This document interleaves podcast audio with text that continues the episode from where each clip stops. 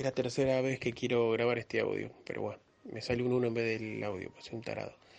Eh, lo que quería decir es que lo que cobra es el empujón, el referí. El V A R revisa y lo que dice es, la pelota no había salido del pie del que tira el córner. Por ende, como no está en juego, no puede cobrar full para el Barcelona. Tiene que repetir el córner y a lo sumo sacar la amarilla al de Valencia.